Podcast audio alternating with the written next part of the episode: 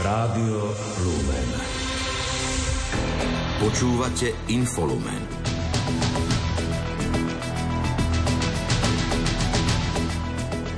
Vláda vyčlenila milión eur na pomoc ľuďom po zemetrasení na východe Slovenska. Prezidentka Zuzana Čaputová prijala zástupcov cirkví a náboženských spoločností. Izrael údajne navrhuje Hamasu dvojmesačné prímerie výmenou za postupné prepustenie všetkých rukojemníkov. Príjemné počúvanie dnešného infolumenu želajú Richard Švarba a Julia Kavecká. Domáce spravodajstvo. Ľudia zasiahnutí zemetrasením na východe Slovenska dostanú humanitárnu pomoc vo výške 1 milióna eur. Rozhodla o tom vláda na svojom dnešnom výjazdovom rokovaní v Kamenici nad Cirochou. Minister práce Erik Tomáš povedal, že ide už o druhé kolo pomoci. Chcem ich týmto vyzvať aj, aby opäť e, si podali žiadosti o túto humanitárnu pomoc, e, ktorá môže byť vyplatená maximálne vo výške 800 eur. Samozrejme ide o tých občanov, ktorí e, nestačila tá prvá pomoc, to prvé kolo pomoci vo výške 800 eur, pretože niektorí samozrejme už dostali a potrebovali len nižšiu sumu. S vyplňaním žiadosti im pomôžu úrady práce v okresoch Humenné, Vranov nad Topľou a Stropkou. Pracovníci jednotlivých úradov vycestujú aj do konkrétnych postihnutých obcí. Najviac poškodené domy dostanú pomoc aj z rezervy predsedu vlády, potvrdil to premiér Robert Fico. Dokonca nám starostovia doručili aj zoznam rodinných domov, ktoré museli byť e, buď zbúrané alebo vyžadujú obrovskú rekonštrukciu. Preto na stole máme opäť požiadavku na sumu okolo 850 tisíc eur. My sme povedali, že sa na to pozrieme. Ja môžem prislúbiť, že časť z týchto požiadaviek budeme financovať z rezervy predsedu vlády a ostatných zdrojov rozhodneme na najbližšom zasadnutí vlády výjazdovom, ktoré bude v Košickom samozprávnom kraji. Starosta Ďapaloviec v okrese Vranov na Topľou Jan Smár uviedol, že v okolí obce bolo do 7. januára ešte 32 dotrasov zemetrasenia a obyvateľom spôsobili ďalšie praskliny na domoch, ktoré si opravovali svoj pomocne. Aj tie domy, ktoré v prevažnej miere si ľudia opravovali, hlavne pri tých menších poškodeniach, tak tie domy už na novo praskajú. 10 sa musí zbúrať a 7-8 je takých, ktoré sa majú búrať. Buď to bude zadná časť domu, buď strecha, vrchné poschodie, buď nejaká bočná časť. Ide o to, ako je to ten príslušný dom poškodený, ale jednoznačne v tom terajšom stave je, je nebezpečný. Aktuálne v obci vybavujú povolenia na búracie práce či konzultujú možnosti podpory. Branobezpečnostný výbor, ktorý sa mal zaoberať autonehodou Andreja Danka, nebol dnes uznášania schopný. Jeho zvolanie iniciovala opozícia. Člen výboru Juraj Krúpa žiadal aspoň neformálnu diskusiu, keďže na výbor prišiel aj policajný prezident Ľubomír Solák. Po ukončení výboru však policajný šéf z miestnosti odišiel. Novinárom povedal, že sa nemôže k vyšetrovaniu danej veci vyjadrovať. Kontrola sa ukončuje už v štádiu ukončovania, ale stále trvám na tom stanovisku, ako sme zaviazaní dozorujúcou prokurátorov, že sa k veci nemôžeme vyjadrovať, lebo ide o živú vec. Juraj Krúpa ozrejmil, že na výbore chceli počuť vysvetlenie, ako polícia postupuje vo vyšetrovaní nehody. Jej okolnosti totiž vyvolávajú otázniky z hľadiska Dankovho správania aj postupu polície. My si veľmi dobre uvedomujeme, že prebieha vyšetrovanie, ale o tom, akým spôsobom policia bežne postupuje v takýchto prípadoch a v akých momentoch sa tie bežné vyšetrovania a postupy, ktoré policia má v takýchto prípadoch, odlišujú od toho prípadu Andreja Danka. Ako je napríklad tento rozmedzie 15 hodín, kedy ho nevedeli nájsť. Prosím pekne, policia nevedela nájsť podpredsedu parlamentu. Predseda výboru Tibor Gašpar upozornil, že branobezpečnostný výbor by sa nemal zaoberať živými trestnými vecami, keďže poslanci nemôžu vstupovať do konania a nie je to podstatou kontrolnej činnosti výboru. Podpredseda výboru Gabor Grendel ale pripomenul, že zvolať výbor aj k živým veciam je štandardná vec, ktorá sa diala aj v minulých volebných obdobiach. Opozičné PS, KDH a SAS budú pokračovať v protestoch proti vládnej novele trestného zákona, a to aj vo štvrtok o 18. hodine vo viacerých mestách na Slovensku. Naďalej trvajú na stiahnutí novely a na jej predložení do riadneho legislatívneho procesu, vrátane medzirezortného pripomienkového konania. Líder PS Michal Šimečka poukázal na priebeh diskusie o návrhu na skrátené legislatívne konanie k novele. Predpokladá, že koncom týždňa by sa o tom malo hlasovať hlasovať. A práve toto je moment, kedy aj my ako opozičné strany a aj občianská spoločnosť, aj, aj verejnosť musíme zvýšiť tlak. Preto sa vo štvrtok tie protesty konajú. Aby sme ukázali, že tie vyhrážky Roberta Fica o tom, že sa bude celonočne rokovať, o tom, že sa to nejako usekne, že toto je nebezpečné a že toto im neprejde. V súvislosti s novelou apelovala predsedníčka klubu KDH Martina Holečková aj na predsedu parlamentu Petra Pellegriniho, aby sa zasadil o stiahnutie návrhu. Pán Pellegrini, naozaj máte jedinečnú možnosť zachovať sa ako štátnik a dokázať, že vám záleží na bezpečnosti ľudí, ktorí žijú na Slovensku. Dokážete to, alebo opäť poslušne len sklopíte uši pred Robertom Ficom. Predseda SAS Richard Sulík zdôraznil, že aj vláda, ktorá vyhrala voľby, musí návrhy presadzovať v rámci platných pravidiel. My rešpektujeme, že vládna koalícia má väčšinu. Nikto nespochybňuje výsledok parlamentných volieb. Oni majú kľúče od miešačky, oni môžu rozhodovať. To všetko je v poriadku. Ale musia to robiť podľa platných pravidiel. Premiér Robert Fico verí, že v piatok na koaličnej rade padne mocenské rozhodnutie v súvislosti s opozičnými obštrukciami v parlamente. Vyhlásil, že si nenechajú opozíciou ťahať motúziky v Národnej rade a nebudú tam sedieť do jesene budúceho roka. Krátko z domova. Vláda odvolala predsedu úradu geodézie, kartografie a katastra Jana Mrvu, ktorý bol nominantom Oľano. Do funkcie vymenovala bývalého šéfa úradu Juraja Celera. Prezidentský kandidát Ivan Korčok sa stretol s poslancom KDH Františkom Mikloškom. Urobil tak v čase, keď sa kresťanskí demokrati rozhodujú, koho podporia v prezidentských voľbách a majú problém s vystúpením Korčoka na pódiu počas opozičných protestov. Ministerstvo vnútra minulý týždeň zaplatilo mzdy za november a december trom vyšetrovateľom NAKA, ktorý chcel minister Matúš Šutaj Eštok postaviť mimo služby. Po vydaní neodkladného opatrenia sa do práce vrátili. Potvrdil to ich obhajca Peter Kubina. Rozhodnutie podľa, podľa paragrafu 363, ktoré prispelo k stíhaniu vyšetrovateľov NAKA okolo Jana Čurilu, prikázal vypracovať Maro Žilinka. Podľa Juraja Šeligu existuje úradný záznam, ktorý to dokazuje a ktorý spísal námestník generálneho prokurátora Jozef Kandera. Rozhodnutie kritizoval aj ústavný súd. Maro Žilinka ale tieto obvinenia odmietá. Ministerstvo životného prostredia a zástupcovia ostatných rezortov sa dnes dohodli na spolupráci pri manažmente populácie medveďa hnedého. Svoje kompetencie by v tejto oblasti malo mať aj ministerstvo pôdohospodárstva a cez policajný zbor aj ministerstvo vnútra. Štátny tajomník Enviro rezortu Filip Kufa vysvetlil, že v najbližších týždňoch má byť vypracovaná metodika upravujúca súčinnosť a postup jednotlivých zložiek pri zásahoch voči medveďom v intravilánoch obcí inštitúcií. Cieľom je aj snaha eliminovať krízové situácie a nastaviť efektívny monitoring.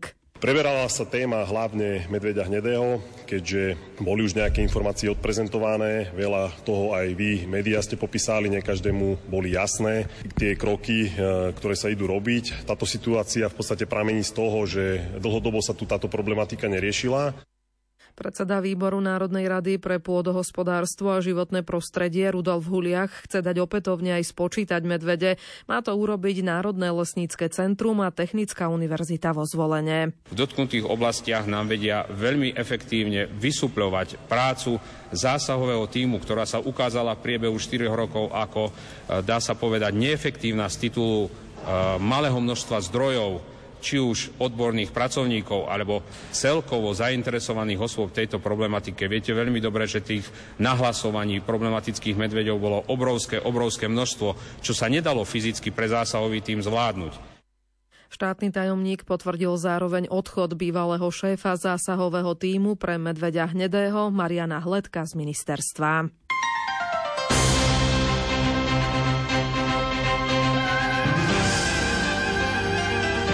Cirkvi. Prezidentka Zuzana Čaputová včera popoludní diskutovala s predstaviteľmi cirkvy a náboženských spoločností. Prijala ich na tradičnom novoročnom stretnutí. Konferenciu biskupov Slovenska zastupovali bratislavský arcibiskup metropolita Stanislav Zvolenský a pomocný biskup Bratislavskej eparchie Milan Lach. V prezidentskom paláci bol aj Ľudovít Malík. Prezidentka prijala zástupcov cirkví a náboženských spoločností v prezidentskom paláci. Poďakovala sa im za ich službu pre spoločnosť pre vylúčených, ale aj mladých a nevyhla sa ani diskusii o súčasnej spoločenskej situácii, ktorú predstavitelia cirkví označili za hľadanie nádeje v beznádeji. Toto sa nieslo e, celým tým rozprávaním.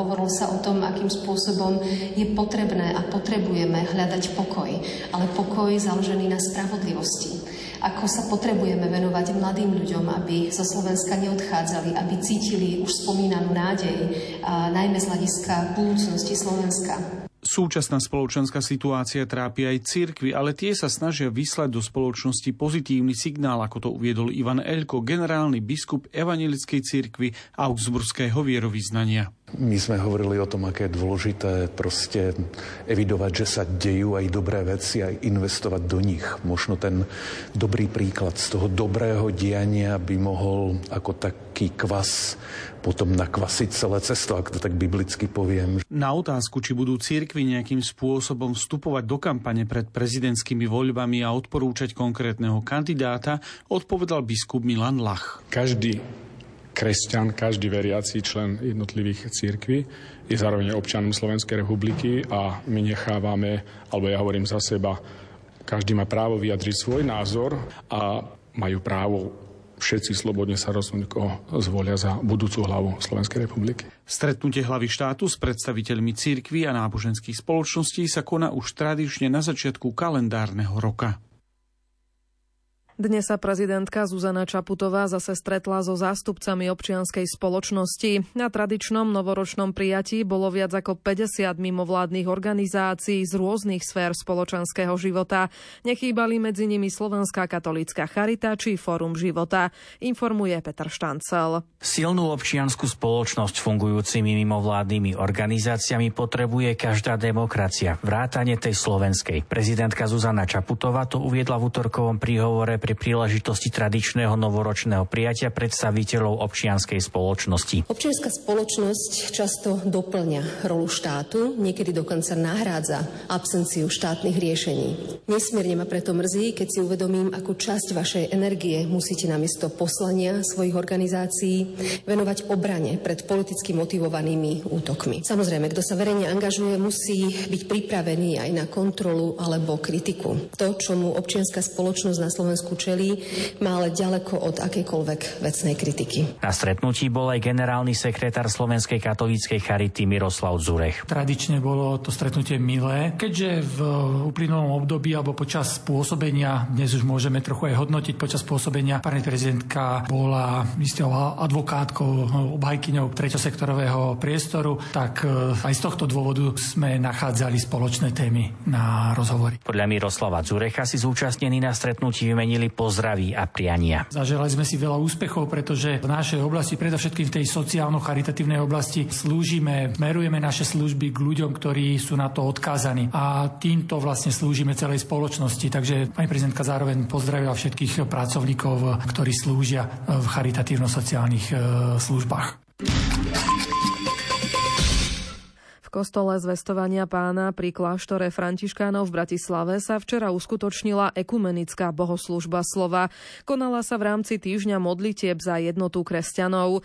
Zúčastnili sa na nej viacerí duchovní predstavitelia z rôznych kresťanských denominácií. Viac sa dozviete v príspevku Ľudovita Malíka. K týždňu modlitieb za jednotu kresťanov patria už neodmysliteľne ekumenické bohoslužby slova. V pondelok sa jedna uskutočnila v Bratislavskom františkánskom kostole. Zaplnený chrám privítal predstaviteľov kresťanských denominácií, ktorí sa spoločne modlili k Bohu za jednotu kresťanov.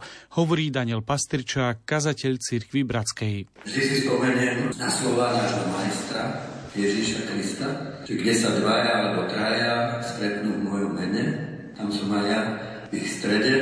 Väčšina z vás sú pre mňa neznámi ľudia, nepoznám vaše tváre, ale verím, že v každom z vás hovorí tá nádej, že tie jeho tajomné slova sú skutočné že je tu teraz medzi nami. Ekumenická bohoslužba sa skladala z evaníliových čítaní a zamyslení prítomných duchovných.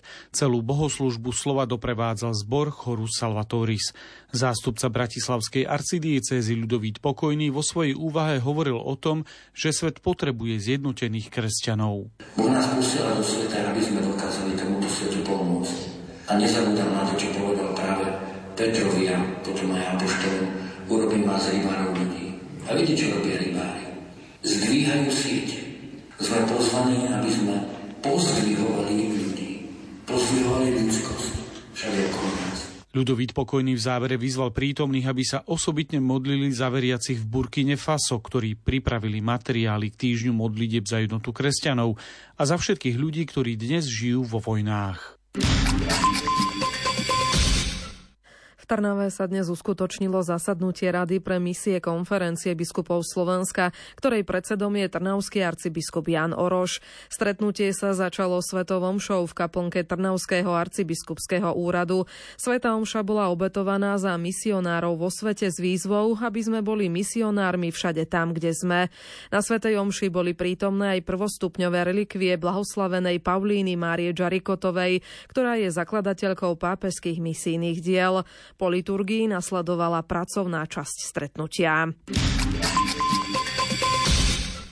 Hospíc Matky Terezy v Bardejovskej Novej Vsi, ktorý je v správe arcidieceznej Charity Košice, v priebehu vlaňajšieho roka sprevádzal 67 pacientov. Pamiatku tých, ktorí posledné chvíle prežili v starostlivosti charitného hospicu, si počas víkendu uctili spomienkovou slávnosťou.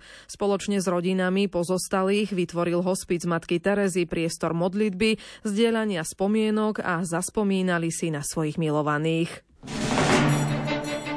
Správy zo sveta.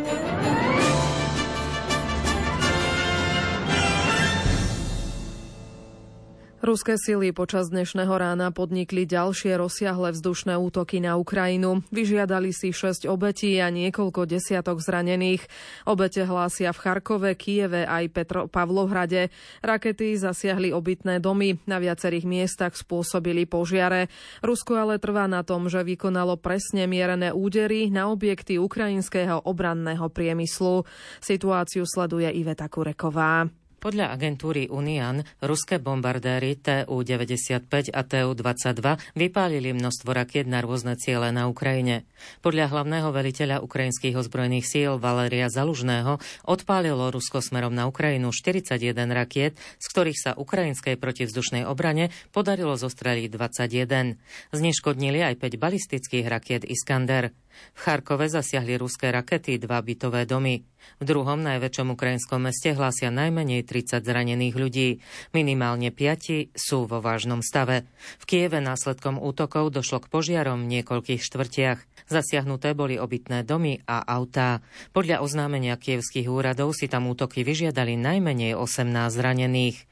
Ruské štátne médiá tvrdia, že domy v Charkove zasiahli rakety ukrajinskej protivzdušnej obrany. Zároveň oznámili, že dnes ráno na Ukrajine ruské sily vykonali vysokopresnými zbraniami skupinový úder na objekty ukrajinského vojenského priemyslu a zasiahli všetky stanovené ciele. V dôsledku intenzívnej aktivity ruského letectva podnikajúceho útoky na území Ukrajiny dnes ráno vzlietli aj poľské stíhačky a stíhačky Severoatlantickej aliancie. Oznámilo to operačné velenie poľských ozbrojených síl. Dodalo, že situácia je pravidelne monitorovaná a sú prijaté všetky nevyhnutné kroky na zaistenie bezpečnosti poľského vzdušného priestoru.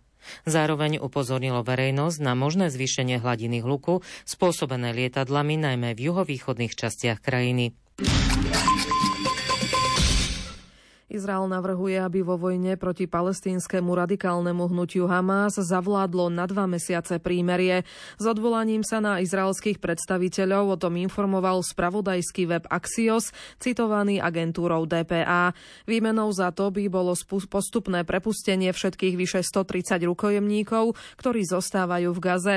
Súčasťou dohody by zároveň malo byť prepustenie palestínčanov z izraelských väzníc. Téme sa venuje Jozef Pikula. Izrael svoju ponuku na dvojmesačné prímerie v pásme Gazi údajne predostrel egyptským a katarským sprostredkovateľom. Táto ponuka má viesť k prepusteniu všetkých rukojemníkov zadržiavaných islamistickým Hamasom. Podľa DPA, ktorá sa odvolala na správy z izraelských zdrojov, Hamas stále zadržiava 136 rukojemníkov zavlečených do pásma Gazi príslušníkmi Hamasu i ďalších extrémistických formácií po ich vpáde na juh Izraela zo 7. októbra. Podľa správy webu Axios ponuka dvojmesačného prímeria nezahrňa ukončenie konfliktu. Izraelská armáda sa len stiahne z osídlených oblastí pásma Gazi. Palestínčania, ktorí sa na rozkaz izraelskej vlády evakuovali na juh enklávy, by sa údajne mohli vrátiť na sever. Tento návrh schválil izraelský vojnový kabinet pred desiatimi dňami. Web Axios pripomenul, že Hamas predtým spájal akékoľvek nové prepustenie rukojemníkov s ukončením vojny. Egyptskí a katarskí sprostredkovateľia sa už týždne pokúšajú o premostenie rozdielnych požiadaviek z nepriateľených strán. Na stole je trojstupňový plán, ktorý reguluje proces prepustenia rukojemníkov a zastavenie bojov. Hamas počas týždeň trvajúceho prímeria na konci novembra prepustil 105 rukojemníkov zajatých v Izraeli, ktorý za to zo svojich väzníc oslobodil 240 palestínskych väzňov. Odvtedy izraelská vláda prejavila malú ochotu urobiť ústupky výmenou za ďalšie prepustenie rukojemníkov. Vláda izraelského premiéra Benjamína Netanyahu a bola však za to tvrdo kritizovaná. Naposledy sa tak stalo minulý víkend, keď tisíce ľudí na rôznych miestach Izraela vyzývali vládu, aby vyvinula väčšie úsilie na oslobodenie zajatcov.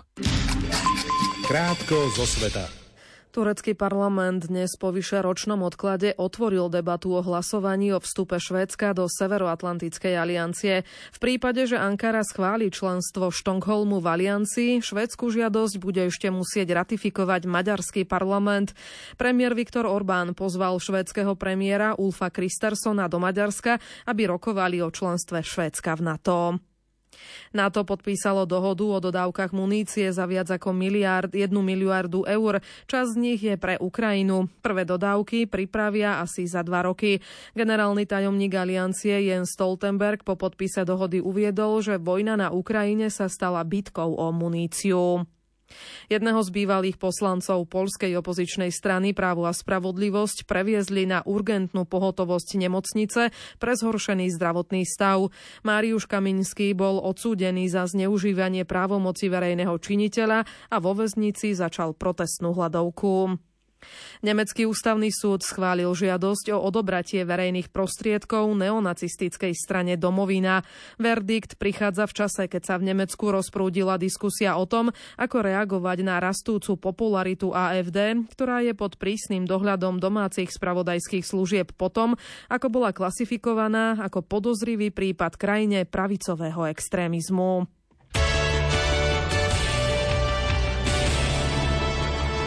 Šport Rádia Lumen.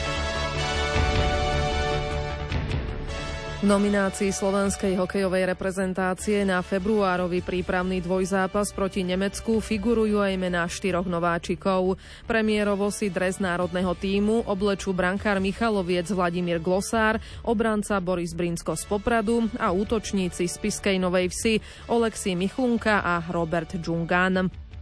Slovenský hokejista Šimon Nemec prispel dvoma asistenciami k triumfu New Jersey nad Vegas Golden Knights 6-5 po predlžení v nočnom stretnutí NHL. Hráči Winnipegu prehrali na lade Bostonu 1-4 a po 34 dueloch inkasovali v jednom zápase viac ako 3 góly.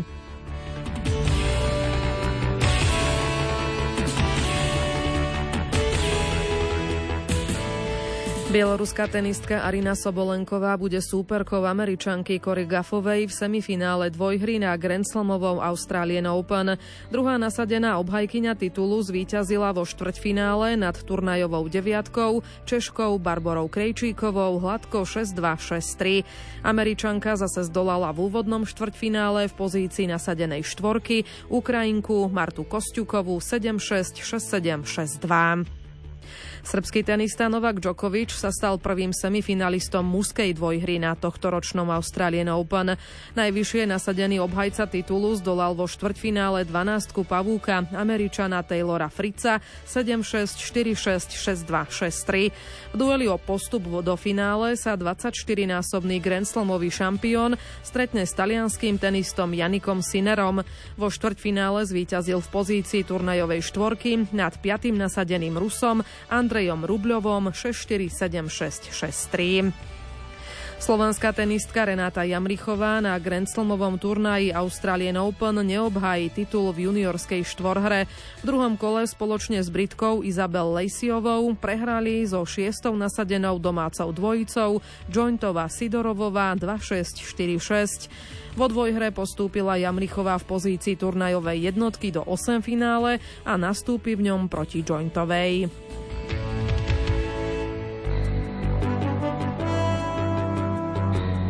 Futbalisti Slovana Bratislava mali podľa informácií českých médií odohrať na sústredení v Katare prípravný zápas s Dynamom Moskva.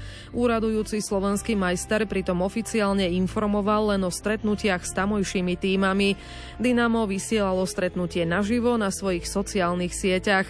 Slavia Praha preto zrušila plánovaný prípravný zápas so Slovanom na pôde pražského týmu. Futbalisti Interu Miláno sa tretíkrát za sebou tešia zo zisku talianského superpohára. Vo včerajšom finále v saudsko-arabskom Riade zdolali SSC Neapol 1-0. Celý zápas v drese Neapola odohral slovenský reprezentant Stanislav Lobotka. Futbalisti rovníkovej Gvinei sa stali prekvapujúcimi víťazmi A skupiny Afrického pohára národov. V záverečnom treťom stretnutí zdolali domáci tým pobrežia Slonoviny 4-0. Spolu s nimi ide ďalej z druhého miesta Nigéria. Z Bčka si zaistili postup Katverby a Egypt po vzájomnej remíze 2-2. Počasie Zajtra nás čaká výrazné oteplenie a podľa Petra Jurčoviča bude aj veľmi veterno. Zajtra očakávame, že od západu príde ďalší frontálny systém spolu s tlakovou nížou, takže zase bude pribúdať oblačnosť, ale noc ešte by mohla byť dosť studená, čiže rátam s tým, že do zajtrajšieho rána by mali byť mrazy asi tak 0 až minus 4 a v horských dolinách minus 5 až minus 8, možno aj 9, možno aj 10 pod nulou. No takže aspoň takto sa nám zima pripomína. No ale potom už v priebehu noci od západu teda príde tá frontálna oblačnosť a nad ránom už by malo začať pršať, snežiť, dáž so snehom, sem tam do toho Poladovica, keďže teplota predtým stihne pod nulu ísť. No takže bude to zase veľmi zaujímavé ráno a k tomu ešte by mal pofúkovať stále južný vietor. Bude taký slabý až mierny, ale na hrebeňoch Tatiar bude zase fúkať. No a zajtra cez deň sa vietor bude zosilňovať a to bude ešte stále pred tým frontálnym systémom, respektíve studeným frontom, čo znamená, že na väčšine územia sneženie, ale zase na juhu dáž so snehom alebo dážď, hlavne na západnom Slovensku. A keď sa potom oblačnosť prípadne ešte začne zmenšovať po poludní, čo je celku reálne a budeme teda v tom príleve vzduchu od západu, takže na stredu máme pripravenú najvyššiu teplotu v priebehu tohto týždňa, že by to išlo na 10 až 12 stupňov plus, tak čo aká zima. A k tomu teda ten silnejúci južný vietor, no aj preto tá teplota tak ide rýchlo hore. No na hrebeňoch Tatiera, respektíve na severe, tam by malo snežiť a môže to dať zase ďalších 10 až 15 cm snehu. Tie zrážky môžu byť dosť výdatné. Včera sme si pripomenuli sté výročie narodenia Jána Chryzostoma kardinála Korca. K tomuto jubileu sa v dnešnej večernej relácii Duchovný obzor vráti aj Pavol Jurčaga. Nalaďte si nás o 20. hodine. Infolumen vysielali Richard Čvarba a Julia Kavecká. Do počutia.